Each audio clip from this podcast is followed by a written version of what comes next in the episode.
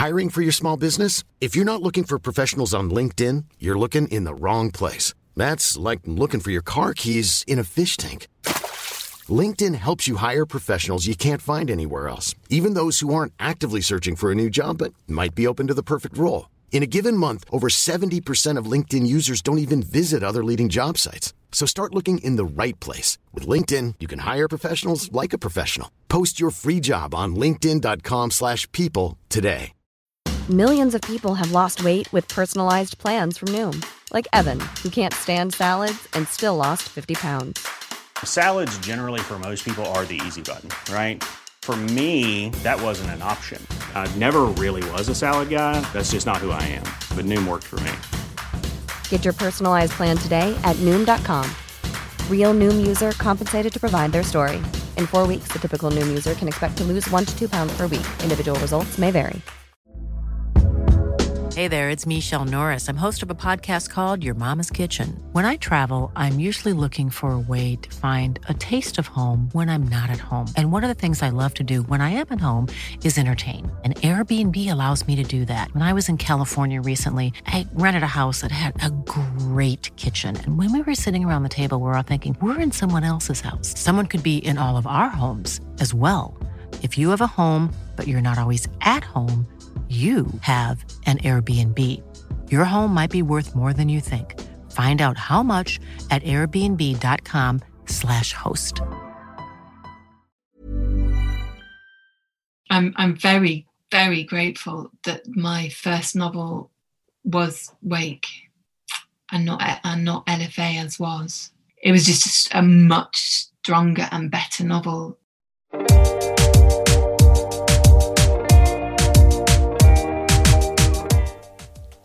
Welcome to Write Off, a podcast about writing rejection in all its varied forms, from self doubt to books not selling.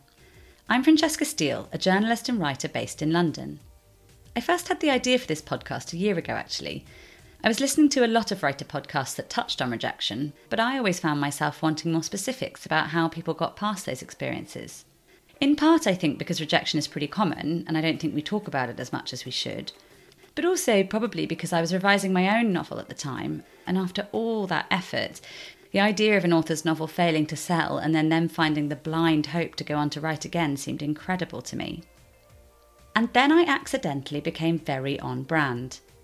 I found a brilliant agent for my novel, it was shortlisted for a prize, everything seemed to be going so well, and then it went on submission and didn't sell. I was utterly shocked and devastated at the time, but I've since learnt so much from the authors who've kindly shared their stories with me here, not least that rejection is sometimes the beginning and not the end. I hope you find them as inspiring as I did.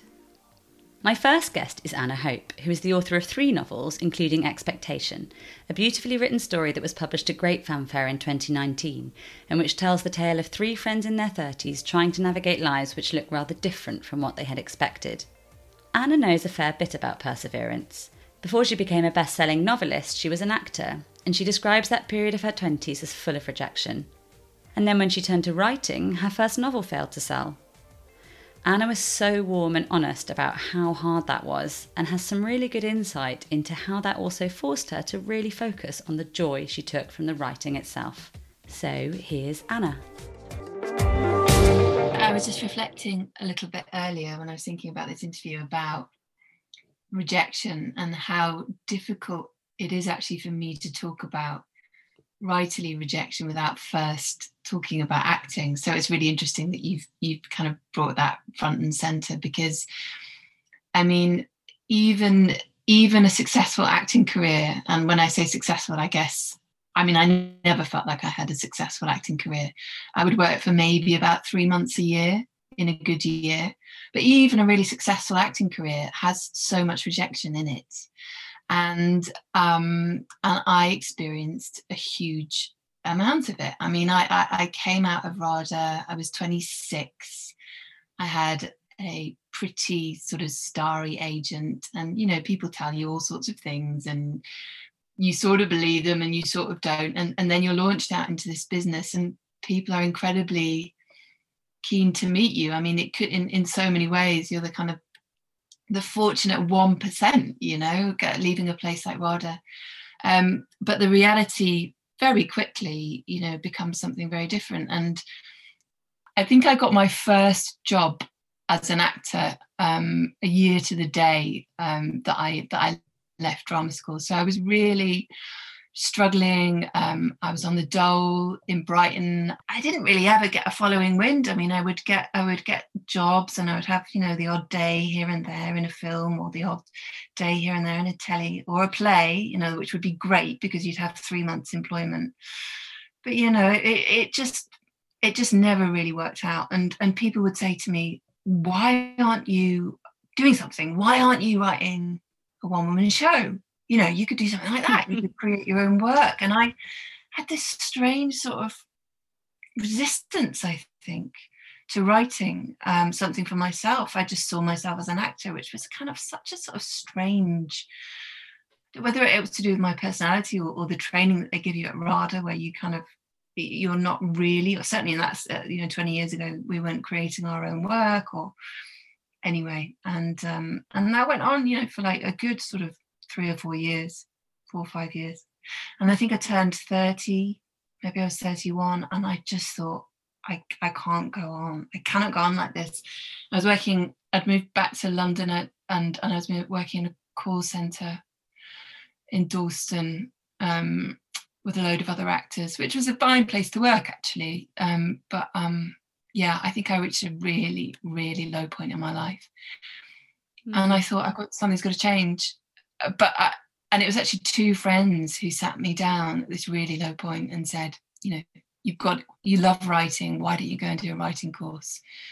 And um, and I did. I did a, a little writing course at City Lit, and then I went and did a master's at Birkbeck, and and that was the beginning of it really. So so my writing was actually born out of my acting rejection. And so, did you love writing pretty much straight away?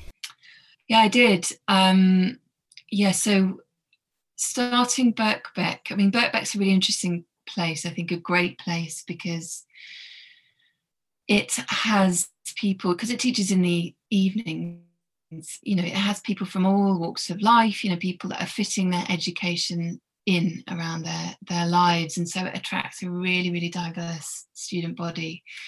And i loved that immediately. And um and we were told to think of ourselves as writers immediately. I remember by the professor and you know we all got together and i was i just thought that's i'm not a writer. We're not writers you know we're so far from be- being writers but somehow they sort of engendered that.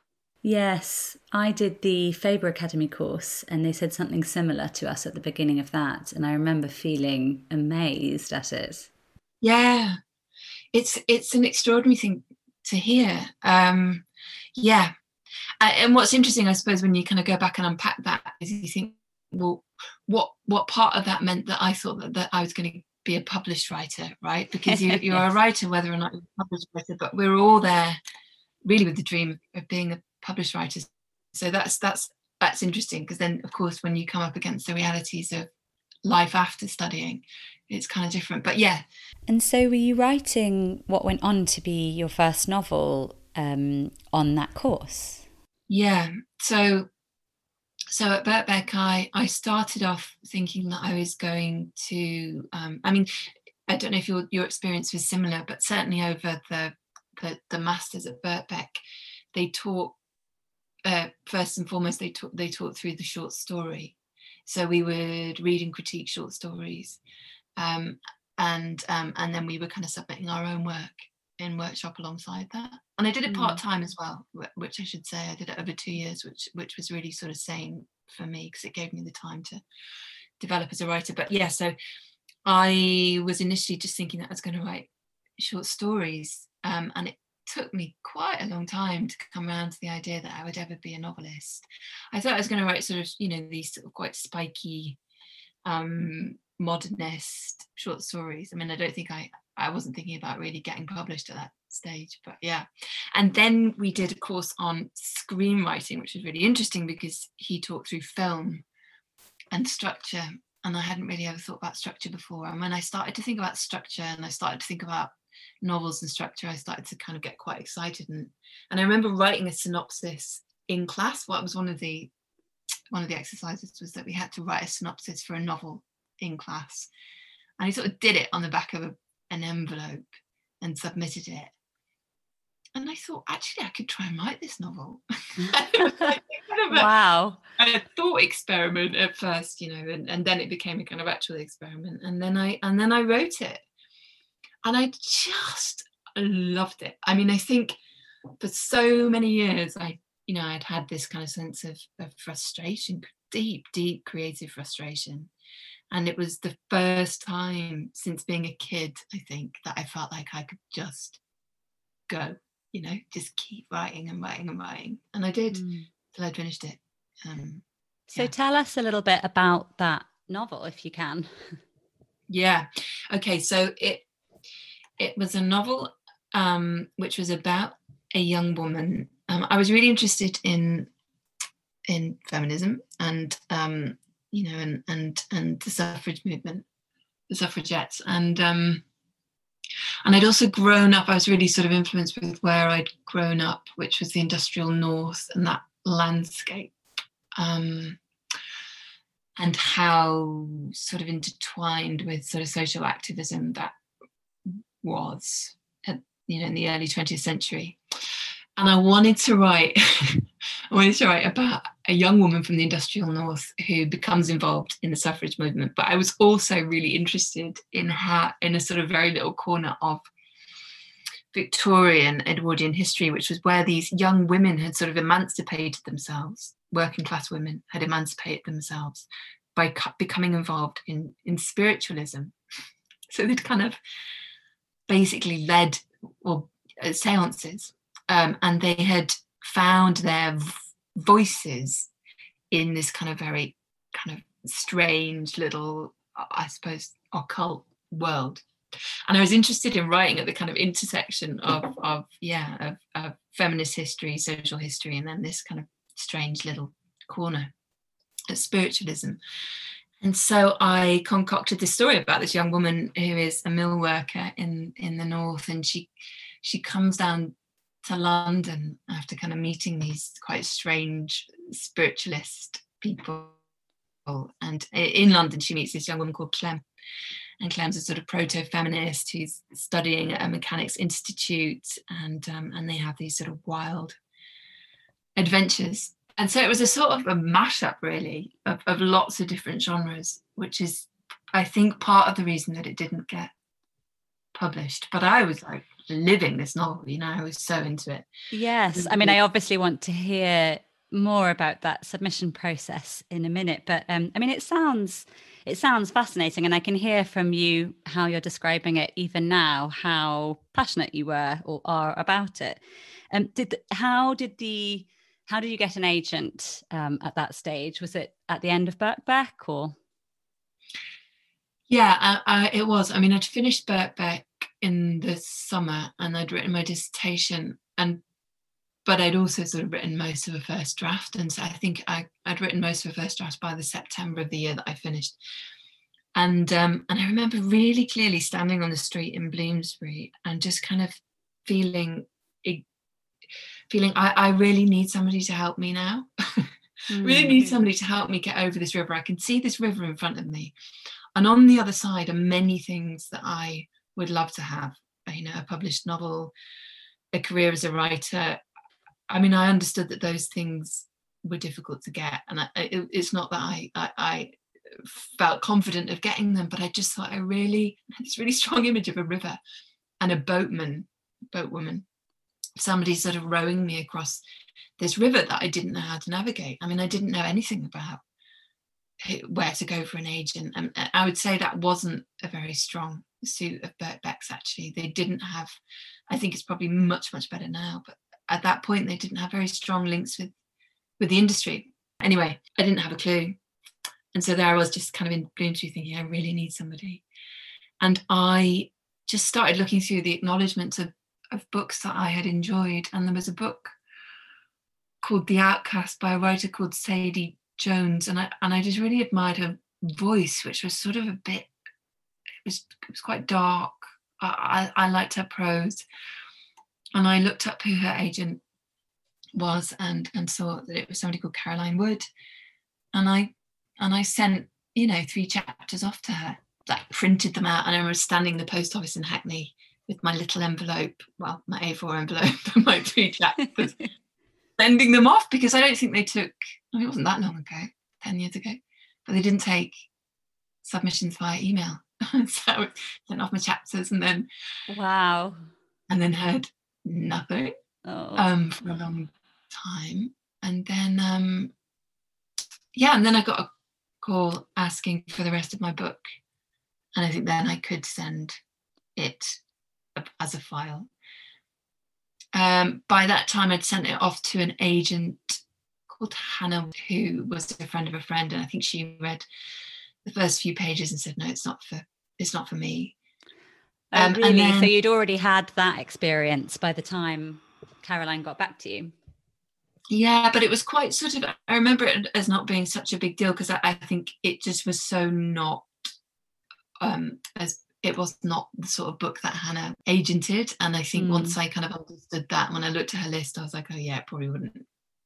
It probably wouldn't have been for her anyway. Mm. Um, at that time, I, I mean, I, but anyway, yeah. So there, um, and I, and I think I'd sort of sort of given up because I hadn't had anything back from Caroline either.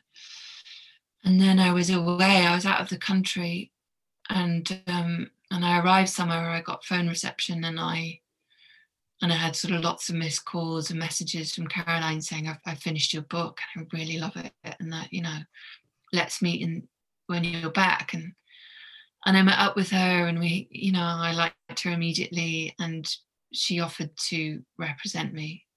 Um, and from there, we started working on the book together. Amazing. And how long did you work on it for? A long her? time.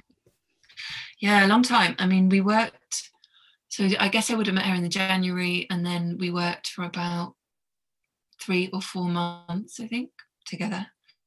Hmm. She's an extraordinary agent for lots of reasons, but I would say, I think you know she's she's just an incredible editor she's really rigorous and she just will not let anything out until she's she feels as though it's the absolute best it can be. She doesn't ever really take a punt, you know. She she really drilled down into it with, with me, which was amazing, which was just what I, you know, really wanted and needed. And she sent it out, I think, to a small, a small crew of editors, maybe six or seven. Mm.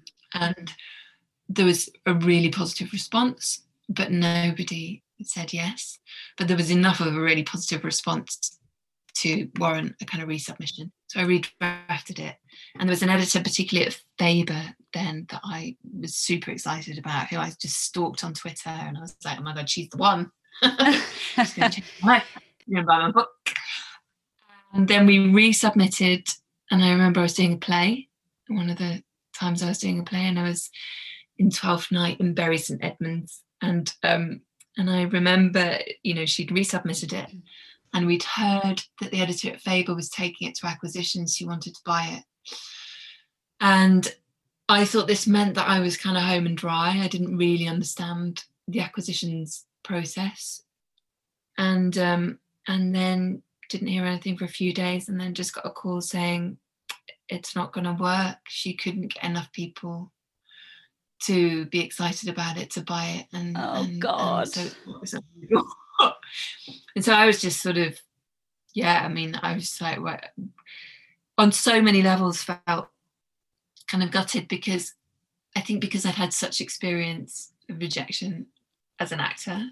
Um, and and I thought here was this thing, this this thing that was a real refuge actually from years of feeling buffeted and, and from years of just feeling like I wasn't really doing much with my life creatively and suddenly I'd found this thing and there I was taking it to the marketplace again you know and yeah. uh, the marketplace going eh, eh. yes can I just drill down a little bit into um, into that redrafting process because I think um, from my own experience it, it's easy to sort of say that almost as if it was quite a quick thing but actually if you're redrafting on the basis of feedback that's come back from editors, I guess that's in a way that presumably instills a bit of extra hope where you're like, well, I, I know I know what to do to get this sold now. Is that how that felt or? I think it did to an extent. I mean, as far as I remember, the the sort of feedback from editors was quite general. It wasn't sort of super super. It wasn't like line by line. Um, and certainly the one at Faber, it was kind of more of a merge. It'd be really interesting to just kind of pull up those emails actually and see what what she had said. You know, because they they they. I don't know if you've had this in your experience. They you often get if you're lucky, you get a kind of short paragraph about mm. what they mm. liked and what, what they'd like to kind of see change. But um yeah, I mean, I think I was really writing as well towards this particular editor because I thought she was my best hope, and I also thought she was a great editor. Mm. Um, and she had a really lovely list, and and and I loved her take on the book. Um, what what did you change in your revisions for the second submission? It was quite radical, as far as I can remember. I mean, it was. I think we first submitted in in sort of April time, and this resubmission wasn't until October. So it was a really radical overhaul of the book. I think I there was there was um, sexual abuse in it at the beginning, and I, I, I really kind of looked at how that was working in the text, and and, and I, I decided that I wanted that to kind of be much less in the foreground. Um, I focused a lot more on the, on the relationship and the friendship between the two women, which would be interesting to come back to because they lived on actually in my second novel, The Ballroom. I, I oh, that's so interesting. Yeah, and I think it was that redrafting and um, living with those two women for, you know, for for those extra months that meant that I just could felt like I couldn't really let them go. Um, and so it became a novel about friendship much more than it was a novel about. I mean, I think before I, I, I had been, the themes had led the writing and it became much much more character driven mm. um, it was definitely a better book the second time it went out but i think it just it was always going to be hobbled by this kind of just strange mashup of of genre really and i think anytime you have a sort of you know working class woman coming to london it's just you've got to work incredibly hard to move away from kind of um cliche and you know and, and particularly in that time period. And, and I yeah I'd hope that I mean I, I hope it did escape that but yeah I think it was always hobbled from the start by, yes. by the genre thing. I mean, yeah. I was just wondering if you um having thought about it at this stage had any thoughts about why it didn't succeed in terms of getting published that you might not have had at the time I mean, I think it it it just it does you know I think what I've I've already kind of said about the fact that it was just it was it was trying to do too much. It was it was trying to do too many things at once. It was trying to be this kind of novel about the beginnings of the suffrage movement. It was trying to be a novel about uh, you know about um, about what it means to come from a certain place in in the north and and and come to London and, and, and that experience of this young woman. It was trying to be a novel about about science and Victorian spiritualism, and it was trying to be all sorts of exciting things, but it was it was trying to be them all at the same time. And I think that if that when I, you know, moved away from it and rested it, I was able to take those characters who were actually the strongest aspect of the book.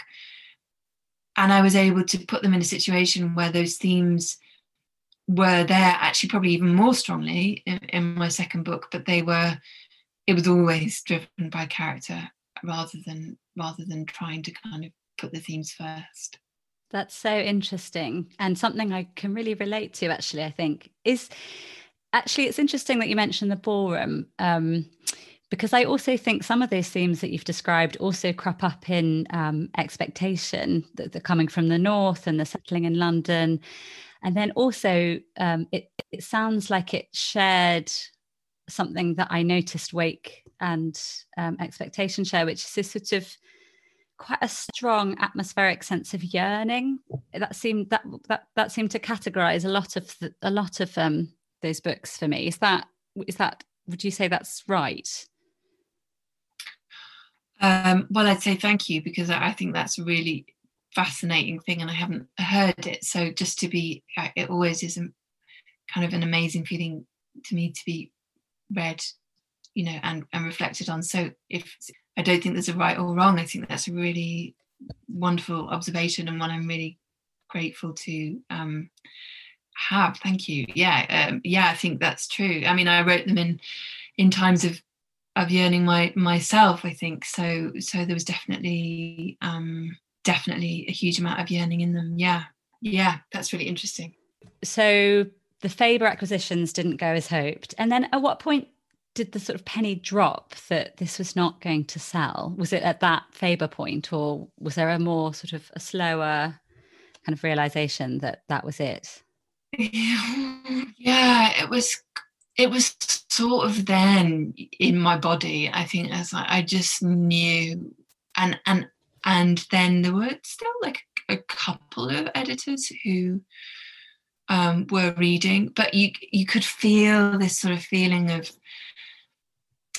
I was going to say, you know, scraping the barrel, which is just not the right image at all. But it was just a feeling of like, I think quite quickly after that, I thought, you know what, I I, I just want to stop this process now.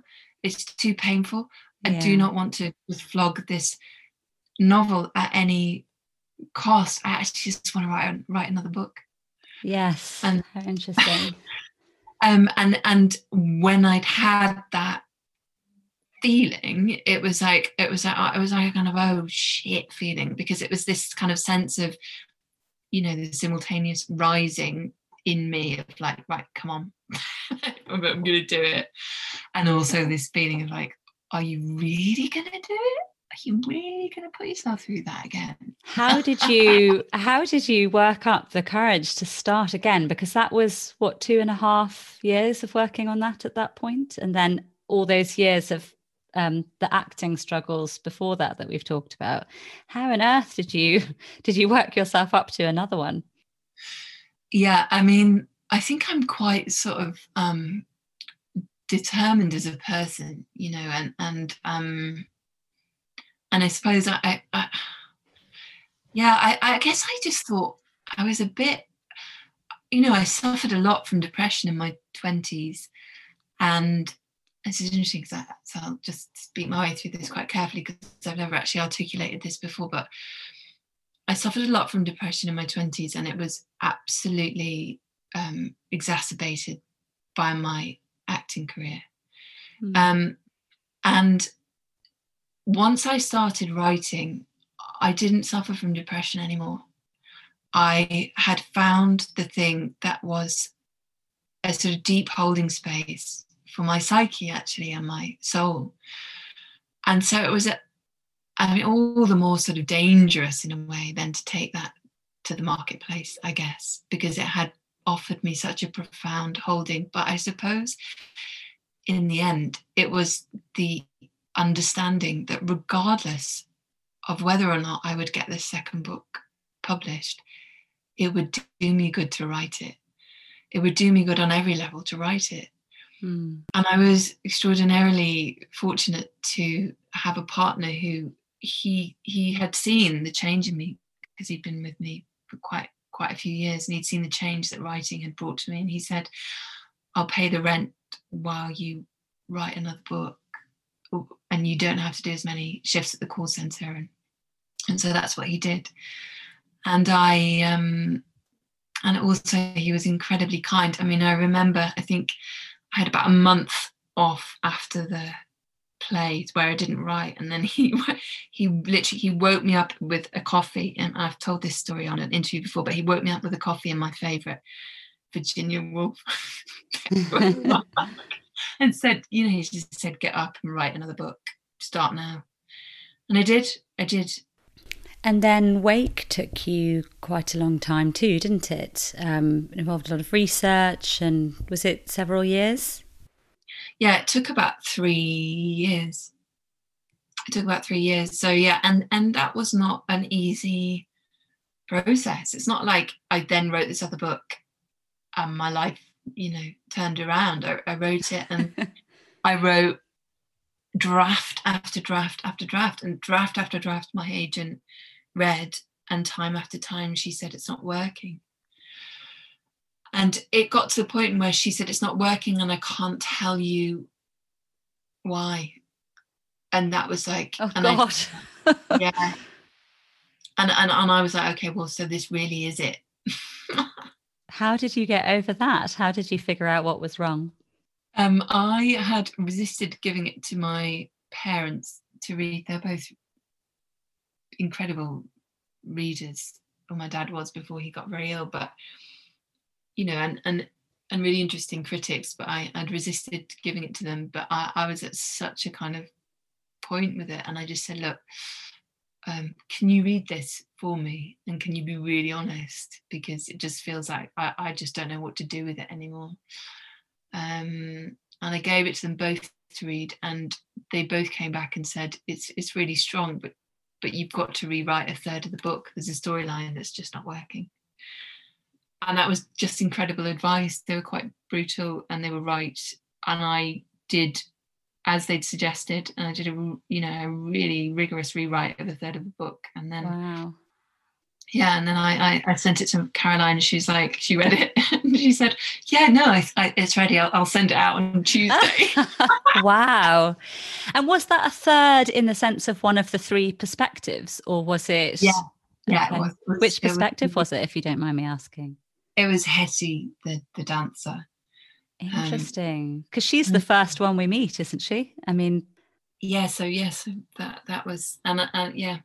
And then she you know then my life did change actually because she sent it out on the tuesday and by the thursday there was a sort of preempt on it and then and then there was a big auction and then you know there was a preempt in the states and you know and then and then and and, and then i didn't go back to the call center that's a, a, fairly underwhelming way of describing how much your life changed. I didn't go back to the call center. I just became a best-selling full-time novelist instead. well, um, I became, I didn't become a best-selling. I mean, but I became a full-time novelist, and and you know, it's just totally amazing. yeah. When you were writing Wake and this this whole long process, did um talked about you know taking things to the market did that knowledge of the market at that stage and, and the knowledge that sometimes the market wasn't um, as favorable back as you might hope did, did that um, tinker with your confidence and or self-doubt when you were writing? Yeah it did.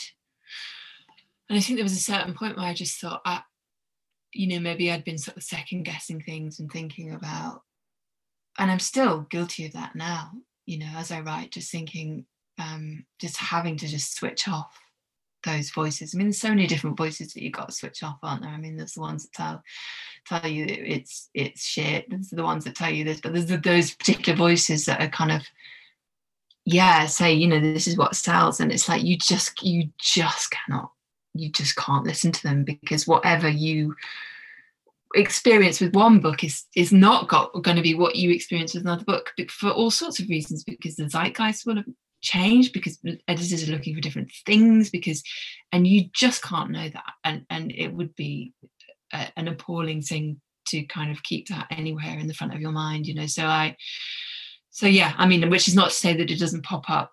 It, it didn't pop up regularly. And certainly because i was writing a novel about the First World War, and and I, or the end of the First World War, and I realized at whatever point into it, I was like, oh God, yeah, it's going to be 2014. So, in some ways, that could be a good thing. People might want First World War novels, and I thought they probably would, but in other ways, I thought it would, it could not, you know, it could backfire.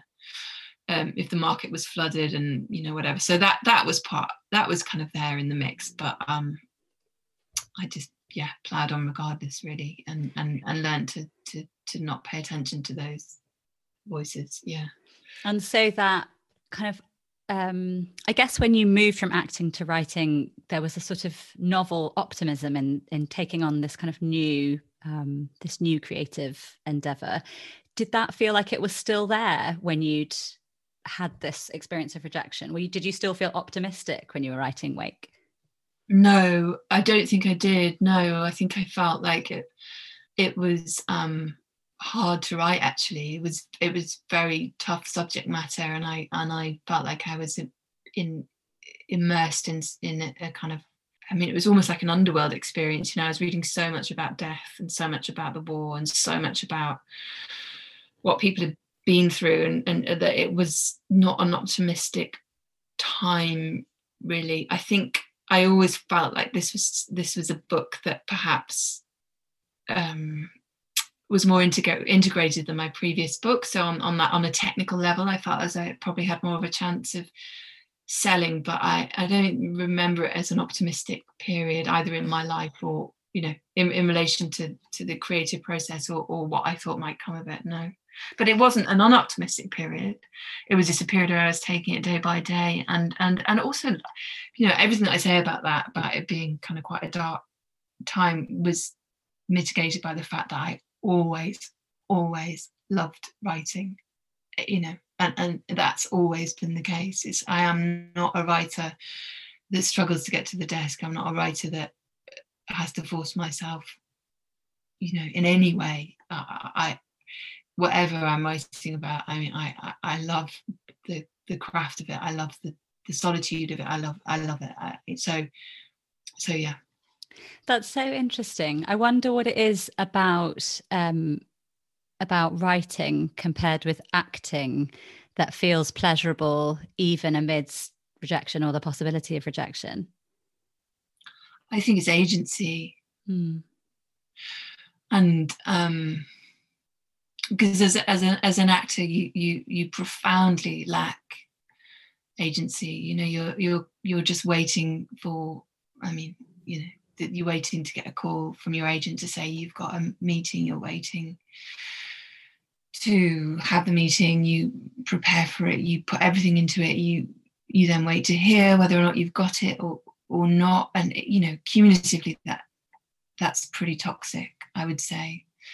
Whereas with writing there isn't there's just you know there's only the sort of financial constraints which which are you know yeah I, I, feel grateful that i started to do it when i you know i didn't have a family and mm. and i was able to to live on very little I appreciate there's still, you know, for so many people, the kind of the, you know, the the the, the financial constraints are are massive.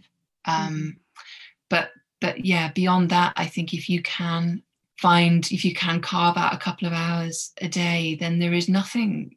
You know, you, you it's just you and whichever means you choose to write, and I think that's a really amazing thing. And it's also an amazing thing i think in a, in a society which teaches us to be consumers you know. I think you know to just be able to be you know creative in a way that's not mediated um is is is profound. And you know whatever whatever comes of it you know it's it's it's a great thing to do. So it's yeah. Um we talked already a little bit about how you felt that you repurposed some of your characters from that first book. Um, did that first book have a name, by the way? I think it was called LFA, but I was always open to changing it. So LFA was the character's name, and, and that's the name of, of the main female character in, okay. in the book. Okay. And did you I was going to ask you if you ever missed those characters from from that first unpublished book, um, because in a way it's sort of like a little death in a way, creating people and then having to put them away and say, "Sorry, you can't have a life. You've got to go in a drawer now." But mm-hmm. perhaps you don't miss them that much because they did get repurposed. Yeah, I mean, I think I I couldn't bear that little death. I think it's more than a little death. Actually, I think it's it's it's it's it's it's hard you know if, if you've been through that experience to say yeah to to to come to terms with with that. But I, I suppose it's like is it you know do they only live if they live in other in other people's kind of consciousnesses as well? But but yeah of course we all hope for publication and, and and for these characters to live on. But but yeah so i when i was um when i was planning um the ballroom and and I was thinking of characters that I wanted to put in there. I I just thought, well, it's it's those two women because their their friendship was so alive to me still, and and um, yeah, and, and I, so I, I put, I put them in the asylum where the ballroom is set and and and lived with them for longer and and and that was that was great did your experience do you think have any positive impact on your writing long term? Yes i mean I, I think i'm i'm very very grateful that my first novel was wake and not and not lfa as was. Um you know, for so many reasons, it, it, it allowed me to become a full-time writer and and um, it was just a much stronger and better novel to have as a first novel and i think that that's often the case. And i think that you know if there are people here who are listening to this and they're either in the process of writing a first novel you know or having a first novel rejected or coming back from that I think take heart because I think so often the you know your first novel is is is learning about the form and learning about the demands of the form. And i think that you know it, it, it's apt there is no shame in having your first novel rejected. In fact in so many ways for me it was it was an invaluable experience. Um, and so so i'm very grateful. But it's always easy to look back isn't it when you're in a position of relative comfort and ease and look back at the weave and think, ah, here it was. Oh, it's meant to be like like this, you know, like leading to this point. But it certainly didn't feel like that, you know, for me. Yeah. In those times of deep rejection, it really didn't. And and but I I do think that maybe deep down I always knew that I could write a better book. And I think, you know, the, every novel you're learning about you know the demands that the that your story wants you know every story will will will need a different form right so with every new novel with every new story you're finding the form for that the right form for that story so it's never going to be the same